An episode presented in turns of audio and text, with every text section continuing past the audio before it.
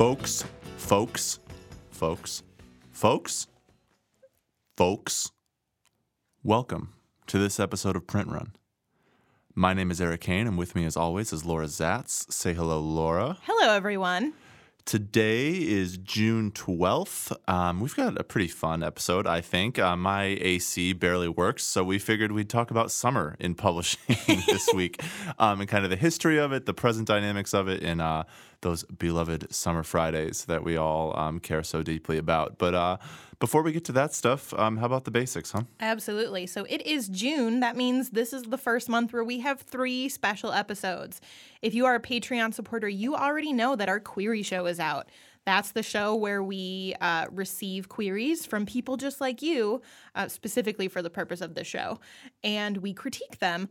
Amazing. Um, this Thursday, June Yes, 15th, yes, yes. is our most exciting moment. Um, we have a brand new episode debuting today or on Thursday, and it's called Writing by Reading. Yeah, I'm. We've kind of been talking about it a lot on the show um, the last couple weeks. We won't beat it too much here, but like, basically, we're taking a passage that someone's already published and is well known and well read, and we all really like, and breaking it down from a craft perspective, right? And just talking about okay, what makes this particular bit of fiction really, really work?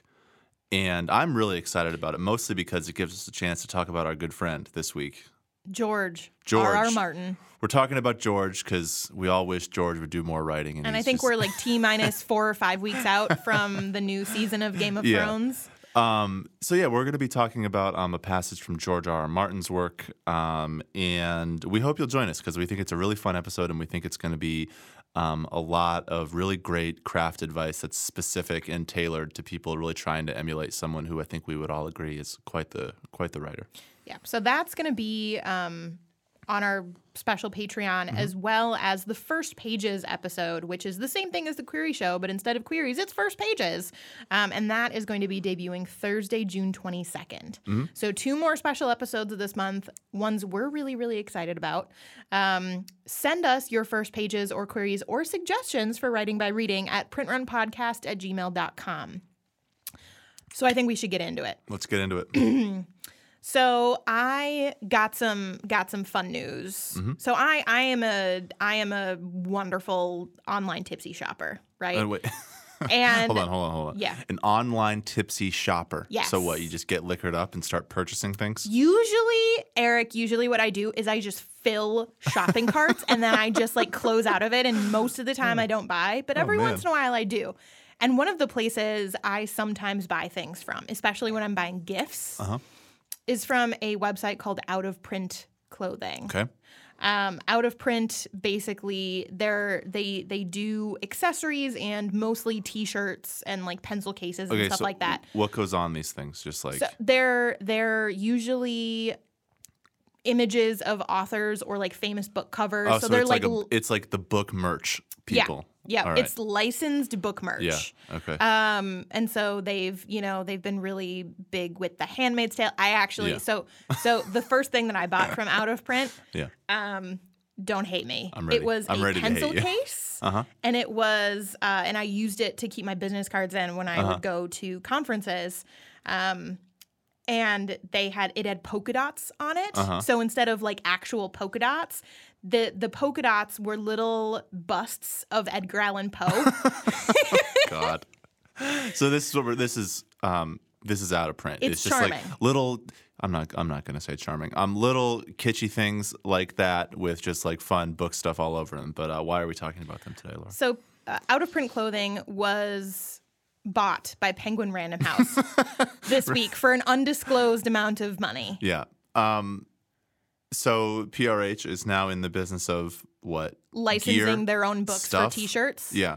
yeah Um, that'd be great. I mean, I feel like you know maybe you know we've been talking a lot about the kind of the future of publishing lately. Maybe the answer is just not to publish books anymore, but rather just publish like tote bags instead. Yeah, everybody loves tote bags. Um, Yeah. I mean, I do. I shop at Aldi, so of course you need the tote bags.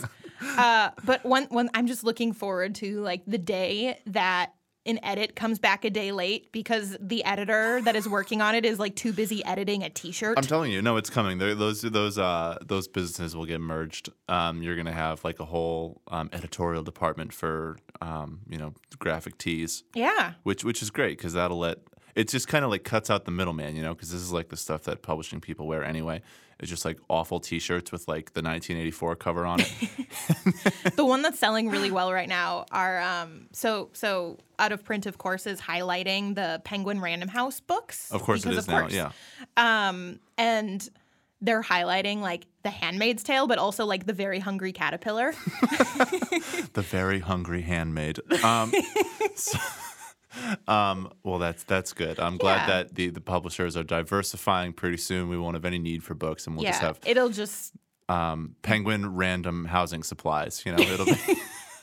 um, we'll just get into all kinds of extra markets, yeah, which is yeah. good. I, 'cause I'm books aren't excited. I'm interested to see what changes that Yeah. will come from the PRH contracts Uh-huh. because PRH is going to want to put their hands in the licensing and the merchandising. And Yeah. normally those like all the publishers put those those clauses in their contracts and they always get voided. They always get crossed Right. out. And I'm wondering if they're going to fight harder for these Oh, now. there will be. Yeah, there probably is actually some interesting merchandising rights worth discussing here. Um, yeah, no, because they've, they, yeah, no, actually, that's. But I didn't even thought about that. to be honest, um, but, but that's they good. That's own true. the covers, Yeah. which is so. So most Yeah. of the time they can just bypass the I, author totally. I wonder. There's probably something interesting there. Like, you could almost like incorporate some of this stuff, like in coordination with like certain print runs or something. You know, Yeah. like you've got the you got the hardcover, the paperback, the ebook, and the tote bag all at once. Who was it? Eh. Was it was it like Putnam or something that just Yeah. did the the um the the uh paint swatch Oh, editions of books? yeah, Like of old like books that are in the public domain. Right. And it's like they're collectibles. Like give me give me some paint swatch Huck Finn. Public domain repurposing, folks. Yeah. we've talked about that. It's the Yeah. best thing there is. Um, So yeah, I'm right. I'm pretty excited about the merchandising possibilities. Like I want to wear one of my author's books like on a shirt and not Yeah. have to like order it from Cafe Yeah. Press. So yeah. Um, all right. Well, all right, should we do our first topic? I think we should. I think it's related. It is kind of related. Um, so we're going to be talking a little bit about author estates, and of course, it's coming up because the most, um, I guess, the most volatile or the most notable author estate of kind of this era has certainly been Harper Lee's. Um, we've had the whole kerfuffle with Go Set a Watchman, and where um, you know where that book came from, whether it was something she approved of, you know, that whole publication story.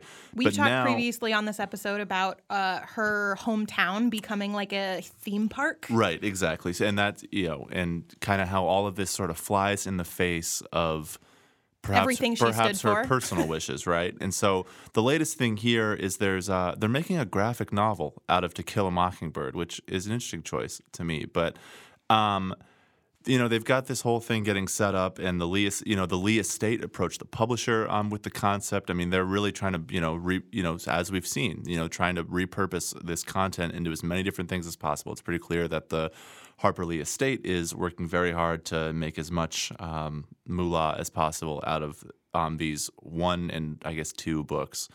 Um, but there's a line in here in this Guardian article that I think is worth discussing here um, and anywhere else. Um, and it says here, you know, kind of at the end, it's sort of a throwaway line, and I want your reaction to it. Okay, here we go. Whether Lee would have approved of the way that her book is being used since her death is moot.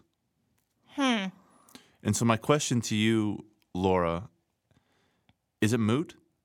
Does it matter that you know all this stuff, and we, t- um, you know, as it relates to um, the author's work and whether she's, you know, obviously she's now dead, but like dead or alive, does it matter that this is all stuff that she wouldn't have agreed to? It doesn't matter that this is all stuff that kind of flies in the face of who she was as kind of a person and a writer. Like, what do you think in terms of like, do you think this is right? Do you think this is wrong? Do you think this matters at all? Like, I don't know. I guess I felt kind of funny reading that particular line because you could you could say this is happening or this is um, you know um, going to be lucrative or it's going to succeed or fail. But the idea that the author the author's potential attitude is moot is an interesting point to me because Yeah. I'm not sure where I lie on it. Well, so I, I kind of want to start with talking about um, the fact that it's a graphic novel. And so I think everybody who's read To Kill a Mockingbird really kind of were, was exposed to it in school. Yeah. Um, it's you know one of those books that everybody's forced to read, and it's a wonderful book, but everybody is still forced to read it, Right. right? And I think they're they're I, I happen to be a fan of graphic novels. I Yeah. think that there's something really wonderful about how they can get reluctant readers to really engage with a story. Yeah. Um, and also if you you know you have people who have reading disabilities in some sort of way, so it it kind of broadens the audience and makes it more accessible rather than just like something your teacher told you to read. It could be your teacher gave you the graphic novel instead of the book itself. So that brings up, but that brings up an interesting question though. Is that is it the same book? Like the, I guess you know, there's, um, you know, there are like, you know, maybe it was during a practice episode we did once, but you and I have had a conversation before about book adaptations, right? Like books Yeah. written for you know, like to, you know, like taking great classics and making them for toddlers or whatever. Wishbone. Um, right. or yeah, like things like that. And it's like, is it the same book? Like you're saying, well, you could just hand them the graphic novel instead. And my question to you is, um, is that still handing them to Kill a Mockingbird? Because I'm not sure that it is. I think it's handing them the story. It's not handing them Sure. to kill a mockingbird. Um, and I, Yeah, I you know, and s- I yeah. feel like with a story like this, the story is what's what sticks with people. You know, maybe. I mean, I mean, at yeah. least the, the story sticks with me. Sure. The story. I mean, the story is certain. The story is certainly good, but I think that obviously sells, you know, the genius of the writing and all this stuff short. Sure. That you know, and you would hope that But if it's if it's between nobody, like somebody not reading it and somebody getting the story in another way, yeah. I like the idea of them having access to a graphic novel. Sure. I Um, mean, I, I I probably come down on the. I mean, we may have to disagree to disagree here because I think that the words are important, and that if you're going to engage with the text, you should engage with the text. But um, back to Back to what I feel. back to Um, back to the idea of um, intent and what her attitude. Yeah. Like, do you think that it matters that, like, is this right or wrong based on what the author's intent would have been? Like, does the fact? Let's just say for a second that because we and we don't know for sure. One thing that this um, that is absolutely true is we don't know what Harper Lee would think about this because she's not around to tell us. But let's just say for a second that we knew for certain that she was against this, and she had like written it down somewhere. I don't want this done. Would that affect how you like? Does that matter to you? I think I think it does in a way. Okay. So here's so here's here are my thoughts on that. Yeah. Um we we talk a lot on this podcast and I talk a lot about it in my in you know in my personal everyday life about how um once a book is out there, once the text is out there, Mm-hmm. authorial intent doesn't matter. Basically, if an author failed to get what they wanted to get across on the page Yeah. and somebody is reading it in a different way, Uh-huh. the author doesn't get to come in and rewrite things Sure. basically so we've talked about that about um S.E. Hinton basically getting really, really mad at her readers that that And, saw like- some like, some kind of homo, yeah, Yeah. some sort of like homoeroticism Right. in The Outsiders. Um, and it's you know, well, if you didn't want that in there, you shouldn't have put it in there. Yeah. Um, but that's that still allows the author control over the text Right. That's kind Um, of yeah. you know they they were still able to put out what they wanted They wrote to the put book, out. They, you know, and they made the literally wrote it. decision, and that's um, that's I think where I fall on Yeah. this because, like, yeah, author intent when evaluating a work itself doesn't really matter um, because you're going to judge the book by what it is, but um, that doesn't mean that the author, him or herself, doesn't matter Yeah. within the larger book or literary ecosystem, right? Like, and the an estate essentially becomes the author, right?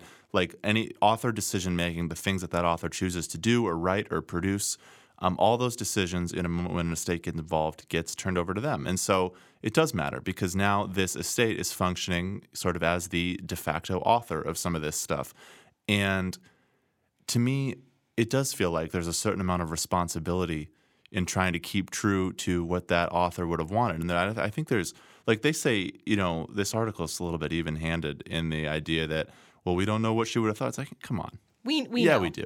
like, we know how she felt about literally anytime anything like this happened, you know? She literally wrote letters to people talking about how it was her hell to see people come to her hometown Yeah. and basically And- be a tourist there Yeah. because of her. And so to me, it it does kind of matter, and it doesn't matter in our interpretations of um, what To Kill a Mockingbird is like, or like what go even Go Set a Watchman is, or anything. But like, it does matter to me when we start producing new texts out of her old stuff. Yeah. and I guess it's hard. It's hard for me to view that without a certain level of skepticism, even if the graphic novel ends up being great, and I'm sure that it will, because it's a, like you say, it's a great story. But um, I don't know. Like to me, when it comes to decision making as it relates to publication and kind of existing in the literary um, ecosystem, I think that author intent really does matter. If it doesn't matter, And- why would we fight so hard in contracts over Ex- it? Exactly. It's like, you know, author behavior does matter in terms of the literary conversation. And you have a responsibility as an estate to deal with that. And um, to me, I feel like the Harper Lee estate um, is failing here, has failed in the past. And um, I would say it's a shame, except it's not as though any of this stuff has any real ability to lessen the power of like To Kill a Mockingbird or any of these books, right? It's they're not really like are they tarnishing her legacy? It's kind of a sports question almost, but like it's um to me they're not doing that. But it's like these are just dumb. I don't know. I'm not in favor. Okay, so so you're saying that it doesn't tarnish the legacy, but Yeah. I'm wondering about whether it might um, alter or maybe even overshadow it. So I, I'm thinking particularly about. it creates about a really weird addendum. yeah, That's kinda how I view You know, it. I'm kind of thinking about um, the Wizarding World of Harry Potter, Sure. which I have been to two or three times. okay, so we're talking what down in Florida? We're yeah, talking about down Universal in Orlando. Studios. at- yeah, okay. Universal Studios, Sure. which is actually right next door to the Dr. Seuss Universal Studios, right. um, which is kind of a whole nother thing. Yeah. That was licensed by his wife, and he wasn't a super big fan of all of that. Mm-hmm. Um, but I'm thinking about like the Wizarding World of Harry Potter, and you go there and it feels magical, and you're like, oh, I get to drink butter beer, and then you realize Mm-hmm. Yeah, that it's been, cream yeah. soda and it's gross and whatever. I drank like um, five of those. Oh, gross. I was a pumpkin Yeah. juice girl personally. God, of course you were.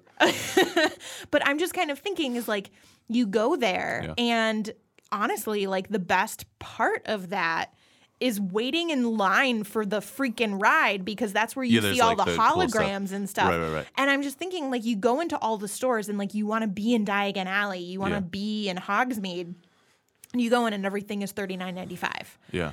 you know and for me it it felt like when i walked in and i could like see everything it like had a lot of magic Mm-hmm. and then once i had to start paying for it that's when it it started to feel kind of weird. The weird big arm of capitalism came swinging down upon you. Yeah. yeah, Um, it's, yeah, it, especially because like Yeah. something like that is is so pure and so true, Yeah. and I think that Yeah. can also be applied to to Kill a Mockingbird. You know, you read it when you're a child. You know, it, it speaks very deeply to sense of justice and rightness and and and who people are, and then. You know, you charge people $55 to get into the town where she lived and like was a recluse for a reason. yeah. And it just feels weird to me. Well, so like with that Harry Potter thing you're talking about, do you feel that that affects the author's legacy? Like, does you, does the Universal Studios and all this other crazy? I mean, Harry Potter now exists in so many different forms. Yeah. Does that change Harry Potter for you? Does that change like the books for you?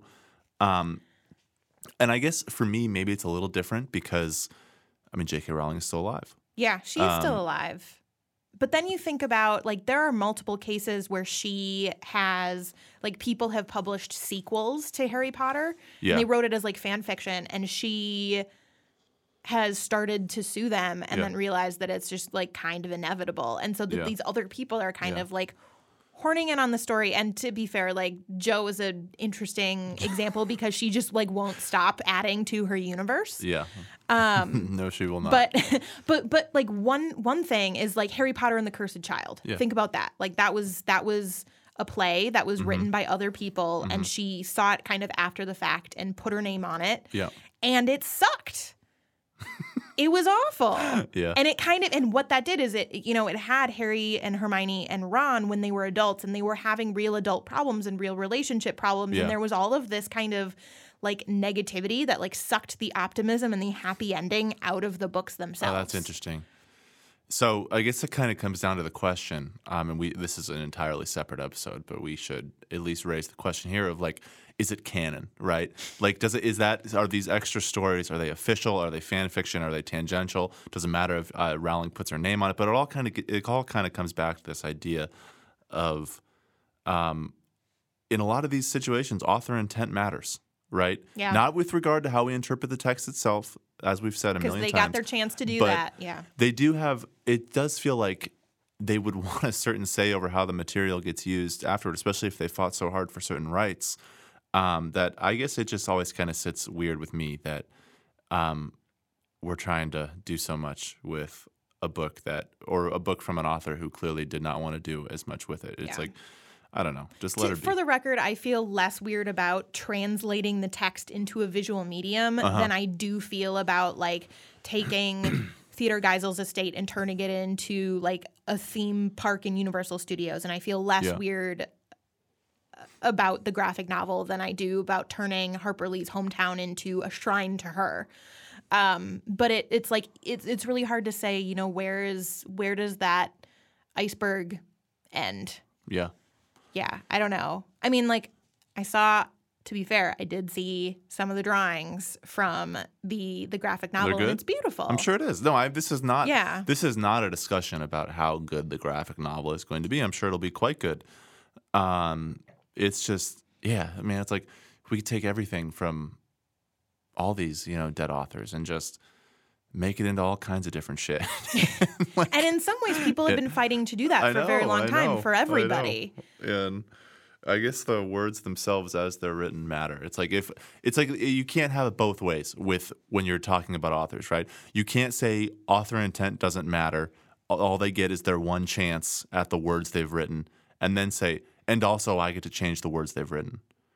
You know, like I feel like um, they should at least be given the the decency of, of keeping those. But Oh well, uh, oh well. it's coming whether we want to or not, and it was licensed by her estate, and that's just going to be the way that it is. I was looking at um, other author estates. I was like, I like Google author estate fights, like leading into this, and I found I found some good ones. Um, the Hemingway estate sued um, a biographer of his um, back in uh, 1968 because they felt like some of the um, words that were kind of attributed to Hemingway in the biography weren't necessarily um, able to be used without copyright permission. Um, let's see here. John Steinbeck's children are all trying to like basically kill each other over the rights to his copyrights right now. so that's a lesson for all of you. Uh, yeah. No matter if your book gets published or not. Yeah. Put your book's copyright information as something you give away in your will because otherwise,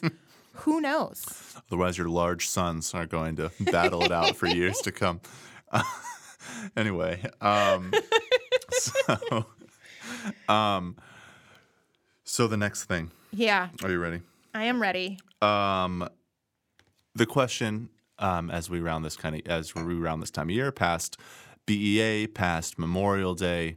Um, and publishing that usually means one thing. It means the Summer Friday. Summer Fridays. Um, Explain to the people what Sure. that is. Um, basically, in publishing, in um, it's a New York practice, but I'm sure it extends to publishers um, that aren't in New York, such few that there are. Um, it's the idea that on Fridays during the summer, you either some places do you get the day off every other week, some places just give you a half day every Friday. Some you get to choose. Um, Yeah, you get What to did kind of. you do? I well, so the first place I worked did I picked every other Friday all the way off, and then the other weeks were normal.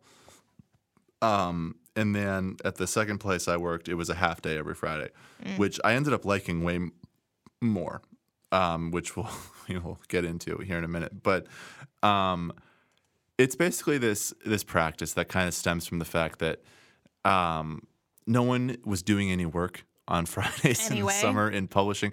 Like you know, it's just kind of this thing that kind of cropped up out of well.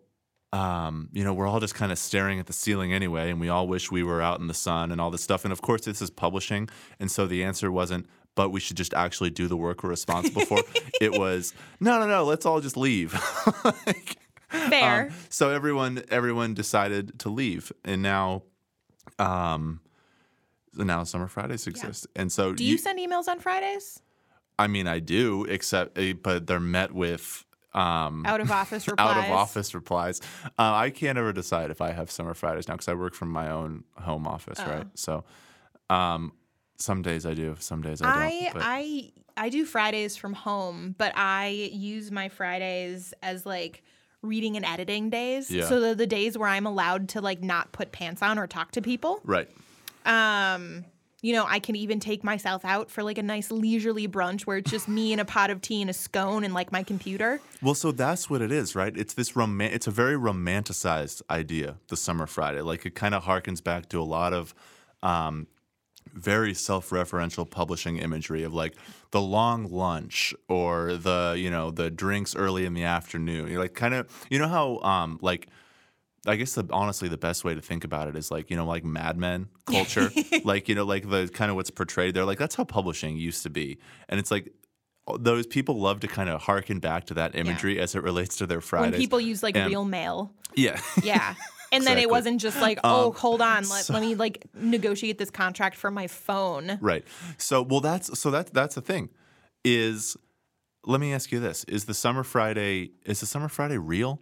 Because it used to be such that you could step away from your work, but we sort of have entered a phase of work um, where one, your email is on your phone, your um, you know You're publishing expected to do reading out of right the exactly office. Publish, publishing employees are especially at the assistant level who um, end up having to make these hours up at other you know parts of the week um, they don't really get to take any less time working they just have to do the same amount of work the other few days Yeah. you know and um, you end up having to work from home for no extra pay. Um, you end up having to check your email all the time. You end up having to do all this stuff. And so the question is: Is the summer Friday what it used to be?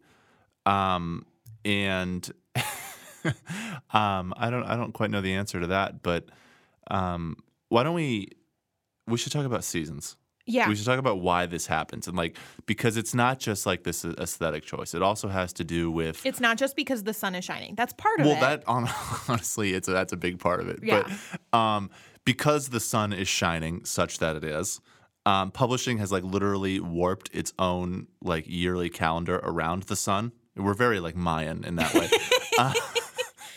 Talk about the seasons. uh, Well, so like, um, I mean, I think you know we've all kind of heard the axiom that summer is a dead zone yeah. for publishing, right? Like, not that many books get bought, I not have- that many books publish. Do you take books out on submission in the summer? no, because it's.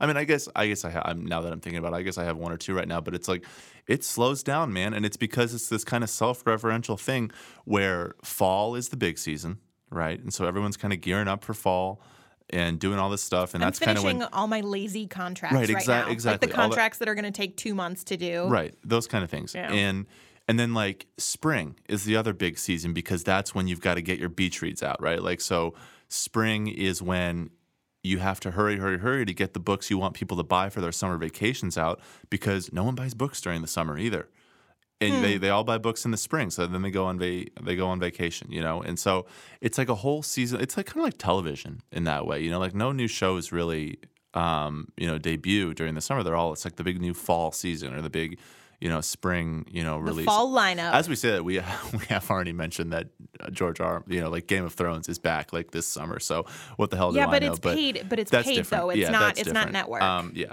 so HBO will do anything and we'll be there. Yeah. Like they can they can Yeah. premiere the new episodes at 10 a.m. in the morning and like yeah it doesn't matter. yeah, it doesn't matter.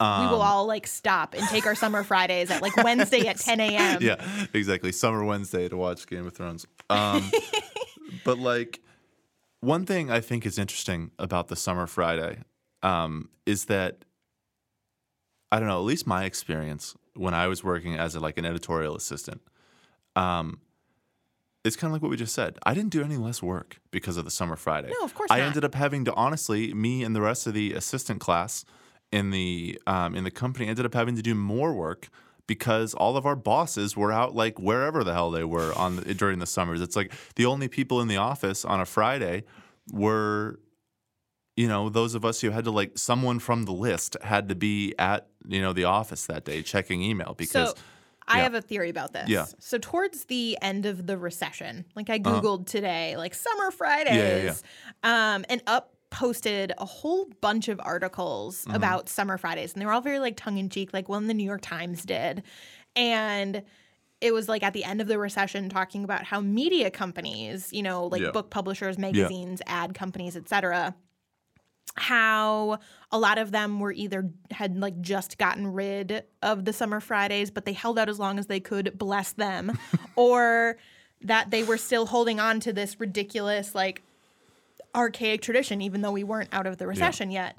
Um, and and I think that the tone of that was really snotty because the conception was that people are just like taking days off, like willy nilly, like they're just not getting much work done because the idea is that at the office they weren't getting work done. Yeah. What wasn't covered was the fact that, and we've talked about this before, the publishing work life balance and the expectation for what you do and what you do outside of the office Didn't change. doesn't And change fact, and increased. it's yeah it's just Yeah. like you have more time outside the office To to, go do the do work the same you were work. you were doing the same thing Like, yeah and that's that's the thing with it is you know between you know the work from home dynamic that's so prevalent now between you know having your email everywhere between Gig unpaid economy. hours between between peer pressure right because in every office there's like some of you know some of the assistants never take summer fridays and they very very sanctimoniously tell you i just don't i'm just too busy i don't have the time so this is even worse than like the fight over the cardigans Oh, it's much worse. I hated these people. And it's and it just makes you feel as though you're neglecting your duty somehow, Uh. even though you're doing like you know what the company has said is okay to do. Like you're going yeah what they expect you to do and it's the same that's the same kind of culture that kind of bleeds into why no one ever applies for overtime at a publishing house. It's cuz cuz not everybody is. Everyone, you know, like half the people are assuming that this is just part of the job and the other half are like, "Well, maybe I should apply for overtime for this." And they don't because they feel shamed by the fact that no one else does because they're willing to just kind of take it. And it that's I don't know, it, it's it's interesting. Um, and so, but that's kind of a big company thing, right? Like, because once you get at a bigger place, like a more corporate uh, publishing environment, um, it's easy to see how there could be those kind of divisions and stuff. But I worked at a small press, you know, for a while, and we had this thing where we would go, and I just can't imagine that this was useful to anyone involved. Um, we would go every Friday during the summers at about what we would get out done at like one, you know, noon, whenever it was, and we would go to the same bar every single week on a Friday, and it was it was like you know eighty percent of the company Wow. would go because there were only like you know thirteen of us in the whole press, you know what I mean? So like everyone under the age of what 50 was, was at this bar and we would go and we would just sit there all afternoon and just get shit housed you know? So it's basically like And- you were at work but instead of reading you were drinking. Yeah, no, I mean exactly. so you couldn't even like the week wasn't even yours. It was just that you were like okay well now it's time Oh, to go well, get was- drunk with my coworker. Yeah, exactly. So we would go do this thing, and it got to the point where, um, like we would show up so reliably that like you know our like table would be like ready in the back, you know, and like like sometimes like during the week I'll never forget this. The bartender at the bar, Derek, my friend, Derek Derek. Um, What bar was he this, would- first of I'm all? Not, I'm not telling you that. Um, he would he would call me on my work phone. you he- were shitting me No, no, no. And he, he would call me and like I I remember I answered wait why were you the touchstone guy first of all I because I don't know because I was like the one who you were the assistant because who was like, I was the it. one at the you know at the bar being like yeah man call me just call me at work you know what I mean like I'm like that guy you know like trying to be like overly friendly So Derek would call so De- you. so I, I like I guess I handed the bartender my business card one day and like make sure that we're there at 1 p.m. yeah, yeah, yeah. Um, and he, I guess he would, we would like, pl- like, I guess the idea was that we could like place food orders ahead of time or something. Oh my god! But he would call, and I remember one time I'm like sitting there. It was, it was like a Wednesday or something, and I answer my some anonymous number, right? And I answer, and I'm like, Derek, you can't call me I'm at work, and I like hung up on him. And It's like he's a secret lover. I know it, it was a lot like he's a secret lover. In a, in a way, he was. Um, and but he, he kept What calling. That was the only time I answered. He kept calling. So he called Um, you like by your name instead of just like your drink order, like gin and tonic with a twist. Well, I mean, we, so know? it well, it's not as though we were competing for attention. It's one o'clock at a bar. Like we were the On a- only I ones mean, there. Like sure. and so in like you know eighty percent of this company is just ripped at. I, I would like to take a moment and say here that if you are at one o'clock on a summer Friday in a, at Yeah. a bar in the Twin Cities, there you will be competing for attention. Is that true? I've never tried that. Yes, it's Erik. It's very true. I mean, we get three nice months a year. We use Yeah, them that's true. anyway. Summer Fridays should have been invented in Minnesota. Yeah, so that was Okay. fun. So this was this was a good like these these are fond memories. I enjoyed this. Um, but but now that you're an agent, it's a little frustrating. Well, yeah, because well, there's just no one. There's no one doing any. There's no one doing any work on Friday afternoons, and like, but at the same time, there's like this culture where it's like, oh, I don't know, I shouldn't take the time. So instead of just taking the time, I like send a bunch of emails, like get a bunch of out of office messages, and it's like that seems far. Um, I just assume people are working, but nobody wants to talk to me. right. So like I I think that things are getting read. I think that things are happening. It's just whenever it involves anybody communicating with somebody else, Yeah. then it's just not going to happen. Yeah. Your edit's going to get done on a Friday. Yeah. Your manuscript submission's going to get done on a Friday. Do you know what's not going to get done on a Friday? Contracts. Yeah. Responding emails. Yeah. Any of that stuff. Yeah. So I was kind of um I think the thing that fascinated me most about, you know, the summer Friday in media such that it still exists is it used to like where did this originally come from? Right? Because it's a very it's very specifically and it's it's kind of bled over into other industries, But, but, it's, it's it's mostly very much arts in Manhattan. it's very much a New York thing and it's very much an arts thing and it's very much a publishing thing. it's mostly publishing and ad agencies. Yeah, exactly. Yeah. And so I was kind of, I kind of dug around, and it kind of is what um, the history is what I thought it was, which is that back in the day, you know, the 50s and 60s of publishing, Mad Men era. exactly, like this this period of time, all of the fancy editors at these giant New York houses had to get to the Hamptons, right? and they, Wait, wait, And, wait, like, wait, wait, wait, wait, and- wait, wait. These people used to, can, used to be able to afford houses in the Hamptons. That's a great point. Um, yeah, no, they back when publishing was, you Wait, know, did they drive instead of just take the bus? Uh, yeah, because they had to beat traffic. That's why they. That's why they wanted out early, and so they would get to the Hamptons because they all. And that's the thing is they were all there, right? Like they all had houses. All the all the big agents had houses over there. All the big editors had houses over there. And what you saw is that happened, and it, this sort of like literary colony kind of developed over there. And you know kind of the seasonal houses that all of a sudden everyone was like prioritizing getting to during this one specific season of the year when not many publications were happening when not many um, you know other things were going on. Um, authors started to move there right? Because that's where the people were like this was the chance. And so suddenly you know you've got guys like you know E.L. Doctorow was there um, you know all these you know uh, john steinbeck moved out there. We um, that somehow we've managed to get steinbeck into this episode twice but uh, you know It's been my dream forever you know, to Truman, do that. Truman Capote, Kurt Vonnegut. You know, these guys used to all go to the Hamptons, and it just became this thing where you know, anytime you know a big editor would sign, um, would sign an author like to a major deal or something, they'd say, "Go buy a house in the Hamptons," right? Like that was kind of it was kind of this colloquial thing, right? And so this whole thing set up over there and they would play tennis and they would sit around and they would eat meals you know and they would They would have this um, whole little they would- artist They colony. had this whole, you know, they would play games, and they would. It was just like this whole little community, right?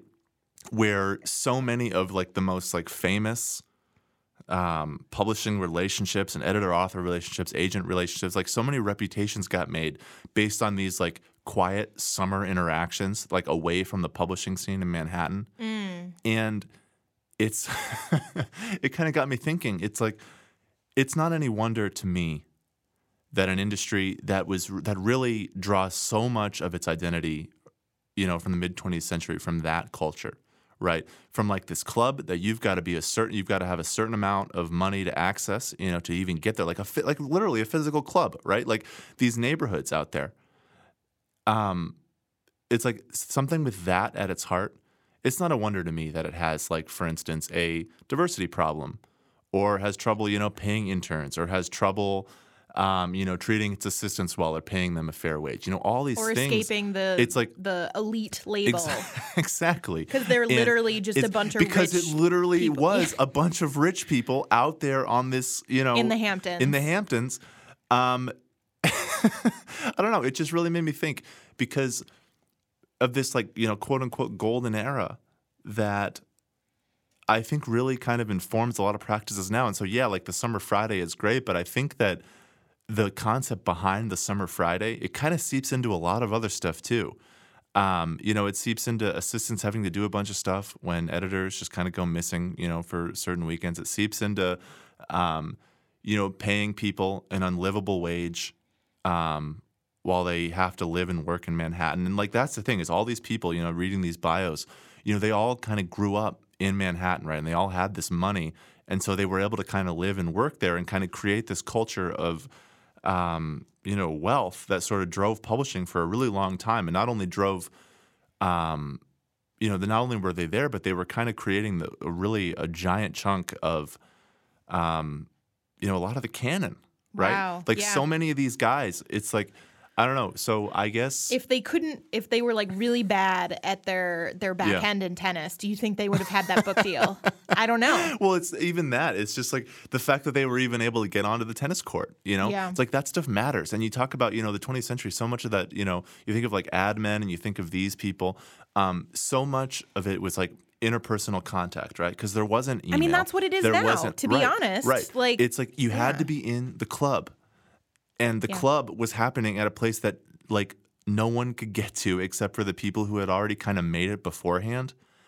And it's like that doesn't sound that it doesn't sound that unfamiliar to right now. Yeah. And I don't know, I find it interesting. And it's it's like this very romanticized period, right? Like I read a Vanity Fair article on it today and it's like you know all these you know we they know all the drinks they had and all the parlor games they played and what they ate you know the type of seafood they had and you know what they would yell during their tennis matches and how everyone would laugh at it and it's like it's all very like kind of fun and Gatsby-ish to read about you know Yeah. but But we know how that book ends.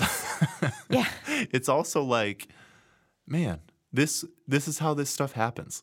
This is how you end up with the sort of, and maybe I'm like, you know, being a grouch and reading too much into it, but like, I don't think I you don't are. Know. I don't know that I am, and I'm not even trying to be a grouch about it. I am because, as we've discussed, I love Summer Fridays. Um, I had a very good time for them uh, with them for you know many years, but um, I think it's interesting, and I think that kind of cultural stuff it ends up informing who's in the game, which authors are able to you know achieve what type types of success, and I guess you know Is is there still is it mostly nostalgia in I'm talking specifically Yeah. Manhattan based publishing. Yeah. We've Yeah. you know, we've if Right. you if you listened for a while, you know that publishing has been expanding out of New York City. Now, you know, we can have a podcast about publishing in Minnesota. Mm-hmm. right. You know, we can do all of these Right. things because of the technology. right. Um, and we've talked on this episode already about how technology has changed what summer Fridays are for the working people. Yeah. Um, but is there still the rhetoric of, you know, the publisher is going to the Hamptons? Like Yeah. it, it, it- all of that is still the same. I don't know. So the jokes are all still there. I remember. I mean, like you, the, like those little turns of phrase and stuff. Like they're they're definitely they're like the reason I knew to like Google it and look it up is because things it was things people were saying at the you what know what kind of turn of phrase? like got to get to the Hamptons. You know, not and it's not as though these people were actually going to the Hamptons because things have changed now and you know people. Oh, so people say that when it just means it. they're It's- just yeah, going home. Yeah, no, exactly. Like on Friday, it's just like you know, it was like this thing. and People kind of make jokes about you know publishing's own history because publishing loves referencing itself.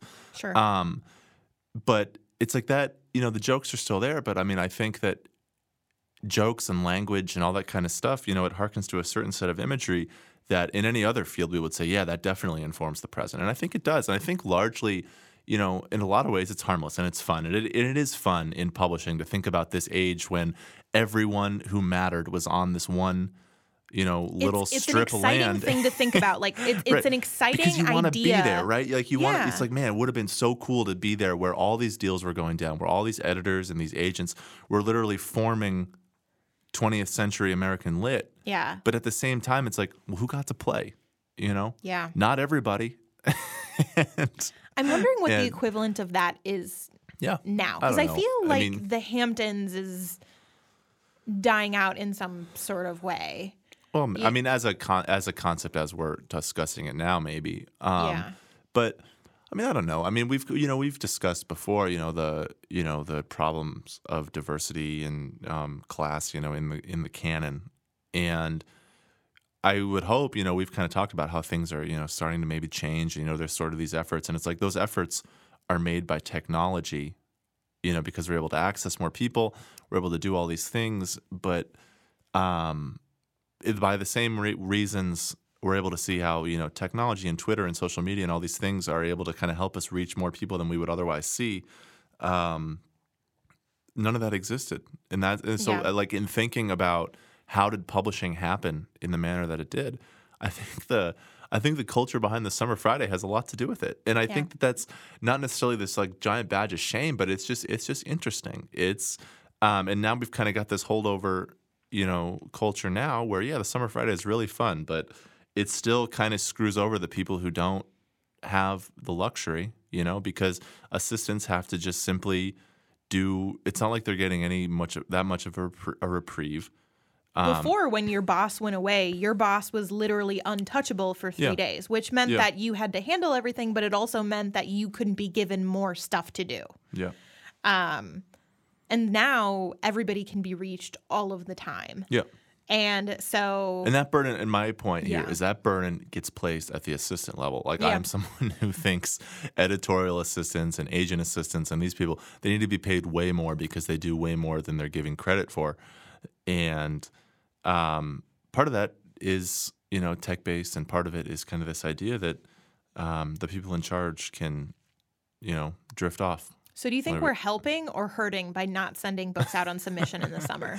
No, I think we're helping. I mean, I think I think it's just that just is what it is. Um, Yeah. You know, I mean, we you know one people one, gr- one group of people we haven't mentioned yet is uh, booksellers, Oh, yeah. right?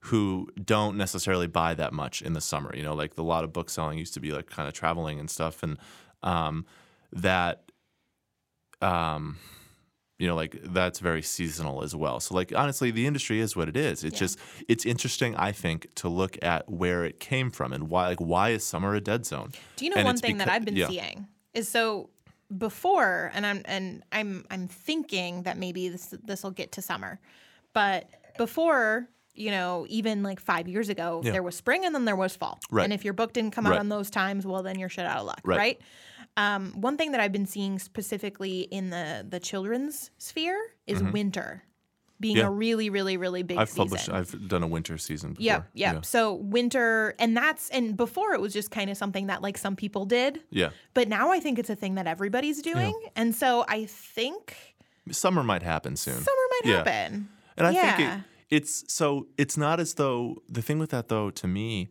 is um, publishers can do whatever they want if they can convince people to buy the books. Yeah. Like you've got to you know deal with consumer behavior.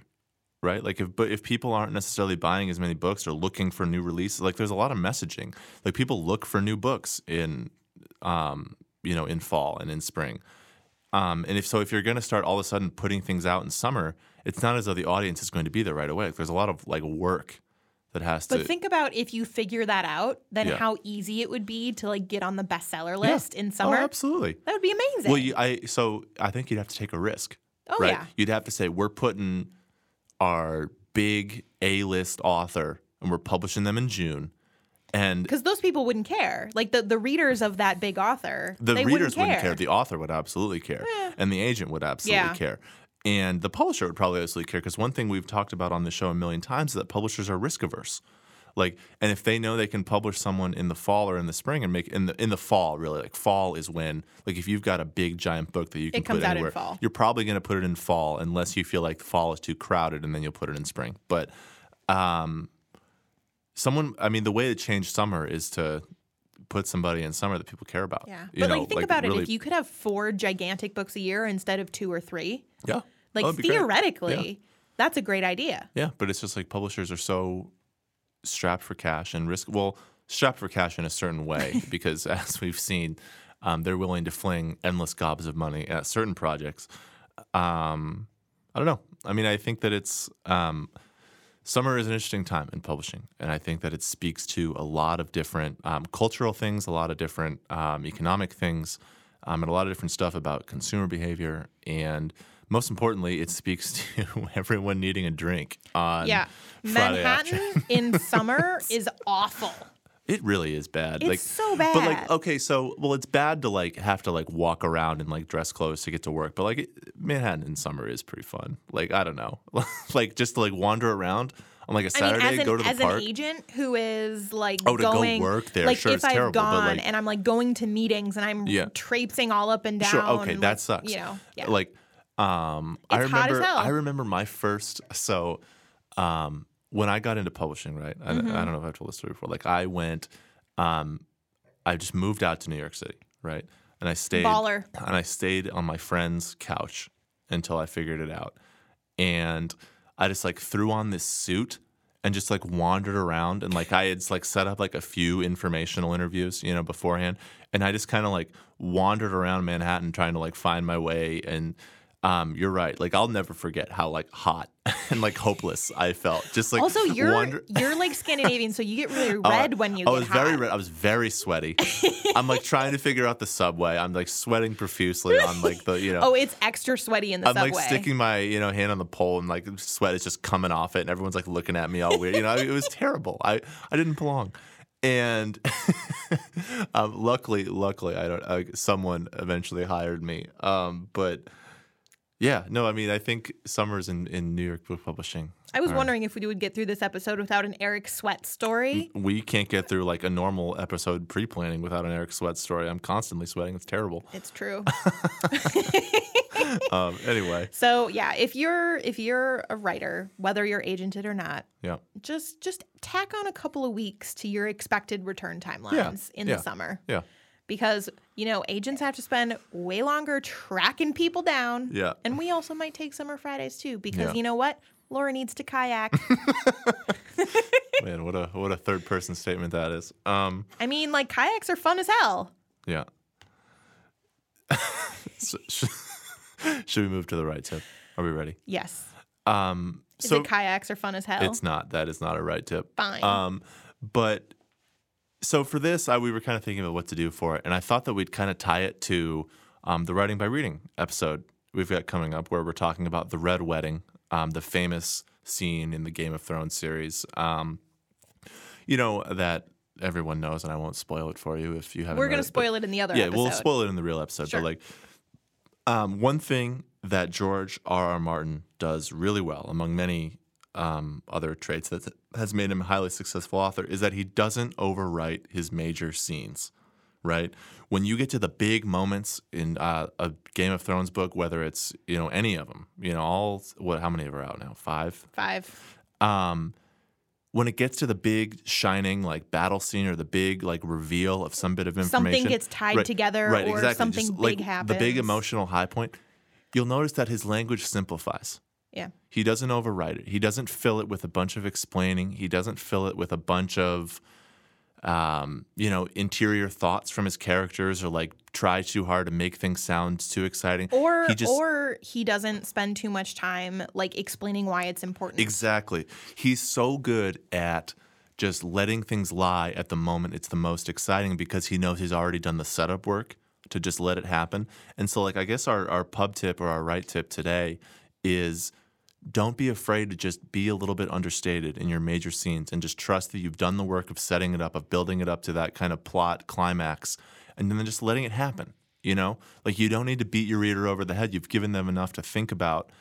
Um, and if you just write, you know, economically and you write simply, you let the simple emotion of the moment that you've been building throughout your the rest Yeah. of your entire, you know, you've spent a hundred so pages of real work getting to that moment, right? Just let yourself ha- breathe a little, and that breathing, I think, you know, if you're in terms of thinking about it as, you know, okay, simplify the language, make it just purely sensory, make it something, you know, you don't have to do everything at once. Um, I think that always ends up better. Like an overwritten, nothing makes me more mad than an overwritten major scene, you know? Yeah. And that's one thing that uh, Martin rarely has. And I think that's a big reason why he's successful. And, why And it's surprising big, given yeah. that his books are 2,000 pages Exactly. long. No, that, that that's the thing. Is like, and so he knows when to kind of really, you know, take his hand off the steering wheel, you know, and just let things lie. And I think that that's why certain moments of his have become so breathable and so memorable, it's because he's not trying to do too much at the moments he's already set up. Yeah. So, we're going to go into more detail about exactly how he does that. Yeah. yeah. That then you can kind of take that and and weave it into your story itself. Um, so make sure to tune into Writing by Reading on Thursday, June 15th Mm-hmm. for, I guess, a little bit more in depth of that specific point. Um, and with that, thank you for joining us Mm-hmm. at this, our 34th episode, 34th uh, of Print Run. Mm-hmm. Thank you so much for joining us. We'll see you for Writing by Reading this Thursday. Otherwise, we'll see you for a regular episode next week. Summer's here, folks.